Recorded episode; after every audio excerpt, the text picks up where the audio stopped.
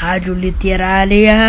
Rádio Literária. Rádio Literária. Rádio Literária. Rádio Literária.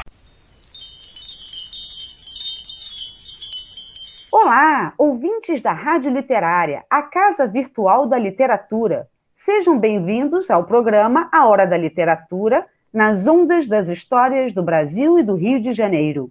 Aqui é Kate Benedict, professora de literatura. Hoje estamos recebendo Cunhambebe, o bravo indígena tupinambá, pesadelo de Hanstaden. Os dois donos de Hanstaden, Nhaepe Poaçu e Abati Poçanga, e o indígena Carijó.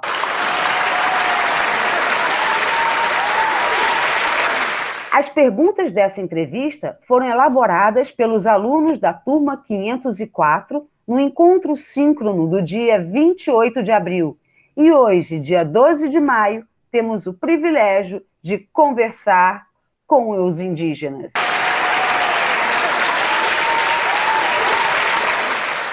Indígena Carijó, por que você ajudou o Hanstaden quando ele foi capturado pelos tupinambás? Eu ajudei Hanstaden para não ser considerado um traidor e por ele ter me tratado bem. Até caçava comigo, devia confiar em mim. Nhaepe Poaçu, como foi conviver com Hanstaden? Eu odiei ter esse tal Hanstaden aqui. Demos comida, tudo para devorá-lo, e ele não caiu na conversa. Nem queria ter devorado ele. Deu muito nojo quando, ele, quando descobrimos que ele não tomava banho todo dia. Cunhambebe, qual é a sua opinião sobre o deus de Hanstaden?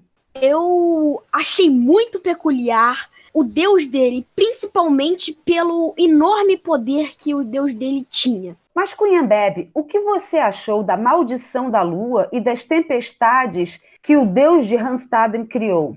Eu achei que isso fez muito mal pro meu povo.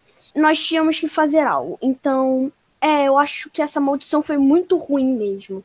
Foi horrível.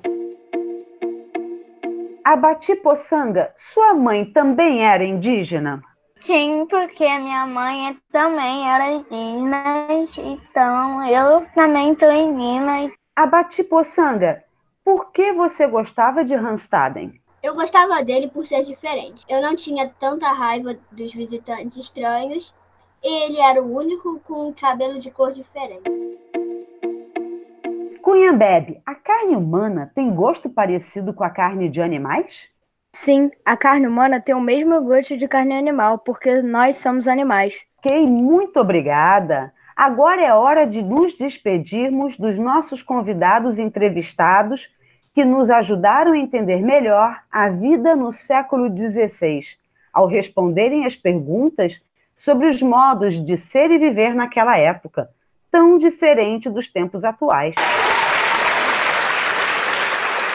Com esta conversa, fechamos a leitura de Hanstaden, Viagens e Aventuras ao Brasil, que estamos fazendo desde o dia 17 de fevereiro, quase completando três meses de viagem. Caros ouvintes, sintonizados na Rádio Literária, no próximo episódio embarcaremos em novas histórias. Até lá!